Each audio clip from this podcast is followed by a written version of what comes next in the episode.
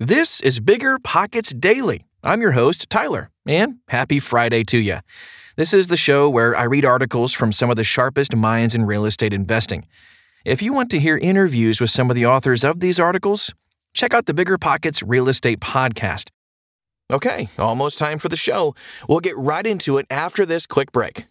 Meet Rent App, the seamless, secure, free way to collect rent. Built by a team of fintech veterans behind Square and Cash App, Rent App uses ACH bank transfers to deposit funds directly into your account. You don't even need to download anything. Rent App setup is straightforward for renters, and there are no apps for landlords to download. Both get peace of mind with a digital transaction history. That means no more lost checks, managing a dozen different payment apps, or even wondering whether payment was sent. Landlords say Rent App is the most convenient way to collect rent, and we think you'll agree. Rent App, the free and easy way to collect rent. Learn more at rent.app slash landlord. That's rent.app slash landlord. When you need mealtime inspiration, it's worth shopping Kroger, where you'll find over 30,000 mouthwatering choices that excite your inner foodie. And no matter what tasty choice you make, you'll enjoy our everyday low prices, plus extra ways to save, like digital coupons worth over $600 each week. You can also save up to $1 off per gallon at the pump with fuel points. More savings and more inspiring flavors make shopping Kroger worth it every time. Kroger, fresh for everyone. Fuel restrictions apply. Commercial real estate had a tough 2023. Here's how you can buy it now by Paul Moore. Well, 2023 has been another wild year in commercial real estate. The headlines continue to scream trouble for CRE. Many are getting increasingly fantastic. Some friends are asking me, "So, I hear it's pretty tough in commercial real estate right now. How you doing?" You may have wondered the same thing. Musical chairs. Have you ever, you ever played the game Musical Chairs? I already knew a lot of syndicators were playing musical chairs with their investors' capital. I've been writing and speaking about that since 2018. In this update, I don't really want to focus on negativity, but when I saw news of yet another multifamily syndicator pushing distributions this week, I was frustrated. My initial frustration was not necessarily with the operators. Many of them weren't in the business during the 08 Great Financial Crisis downturn, so they didn't know any better. But that's not right. Shouldn't they have known better before accepting tens of millions or more of investors' hard earned capital? It seemed clear that overpaying, overleveraging, and liberally using floating rate debt was like playing musical chairs.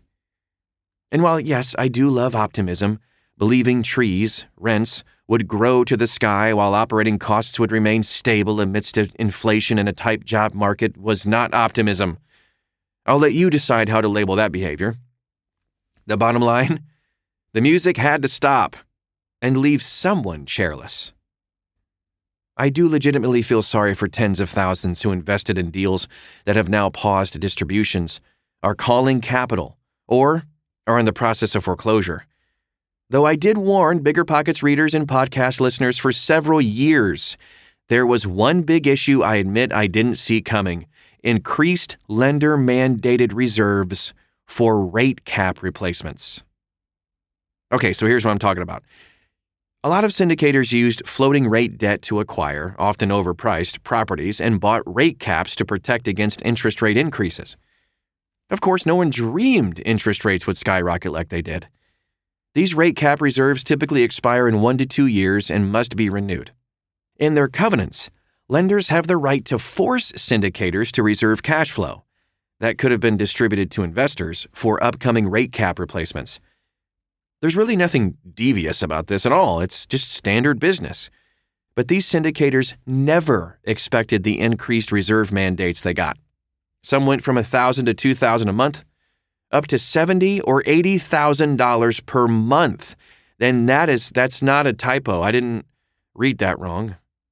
This represents an approximately 70 fold increase in some cases. Huh. It's kind of hard to imagine how many of these GPs are even surviving, especially since insurance rates skyrocketed for a lot of them, Rents didn't increase as projected in many markets and are even decreasing in some. Overbuilt markets are experiencing incentivization of new tenants, free rents, pulling them away to new developments or properties. Expenses continue to rise with inflation. Property managers can't find skilled labor within their budget. Am I saying I'm any better or that my company is better than theirs? No. I'm not pointing fingers at all. I made a lot of mistakes in my earlier years. Many of my mistakes even helped form the strategy my partner and I followed to build our family of CRE funds. We're definitely not immune to problems or surprises. But our due diligence requirements are quite high. The type and amount of debt is a significant item on our checklist. So, what are you investing in right now? Some investors have asked for advice. What do I recommend right now? I'll ask you are you swimming naked in a receding tide? Or shivering on the beach in a winter coat? As I stated, a quick scan of real estate investing news reveals a lot of bare skin, as well as reports of many LP investors retreating to the beach. You may choose to sit on the sidelines, but you don't need to. Sound investments with solid profit potential are available right now if you know where to look. In fact, most professionals look for times like these to provide new acquisition and investment opportunities. So true. Because when the tide goes out, not only are skinny dippers exposed, but many previously overpriced assets are available at a discount again. I'm indebted to James Ang at Old Capital Lending for putting together the analysis that you can find at biggerpockets.com right inside this article. It is awesome. Ang correlated cap rates for prime class A multifamily assets for the past several years. And then we can kind of see going in, cap rates were as low as 3.37% in the euphoric stage of April 2022, right before interest rates really started to rise. Less than 18 months later, they are reported at 4.92% over 1.5% higher, which translates to a 46% drop in value for these assets. Yikes. I don't believe we're seeing a drop of this magnitude from most assets in the real world. While there is a significant drop in value in a short time, let's face it, it could be way worse. If cap rates expanded in direct proportion to interest rate rises, which is arguably reasonable, cap rates would be higher and values would have dropped more. Another reason we like 10 year holds is that short term value drops do not impact ultimate results either. So I propose that the persistent housing supply and demand imbalance continues to prop up multifamily and other housing prices. A recent New York Times piece backs this up too, stating that housing prices are kind of defying gravity. Ang believes this points to a current point in the market cycle between panic and despondency. Of course, the precise tracking of this important curve cannot be verified yet. These cycles can only be accurately measured in a rearview mirror. Ugh. In this case, after the point of hope is reached or even surpassed. Though I hate to prognosticate, I believe we are not at that point yet. Based on asking prices from many sellers at this point, I would place us back between fear and panic. What do you think? I'd love to hear from you. So, how does that play out in the real world? A simple example of the seller and buyer value disconnect is visible in the realm of mobile home park investments. Some investors in our current fund have wondered why only about 3% of the fund consists of mobile home park acquisitions. Well, we believe it's because many mobile home park owners or prospective sellers do not need to sell right now. Most didn't acquire their assets in the euphoric period which motivated multifamily operators to over leverage with risky short term debt. With little or no risky leverage, they're not staring down looming refinance deadlines, so they don't really need to sell. They can hold on to their assets, or if selling, hold firm on their asking price. And they're doing just that. If we are indeed in the downtrending leg of the cycle, which kind of seems obvious at this point, this tells me we could enjoy significant acquisition opportunities ahead. This means we have not reached low tide yet. Skinny dippers still have some time. But how can you pull this off? All right, so whether you're investing on the down leg of the cycle or the up leg, whether you think we're at the top or the bottom, There are two words you must focus on to assure you're investing, not speculating due diligence. And honestly, I thought due diligence would be easier. When we expanded our due diligence team from my partner and me by adding two more pros, I thought due diligence would get easier, and it would be easier to find new investments. But as our team and capabilities have grown, so has our expertise. we have a deeper understanding of things that can go wrong, and we recommend you think the same way.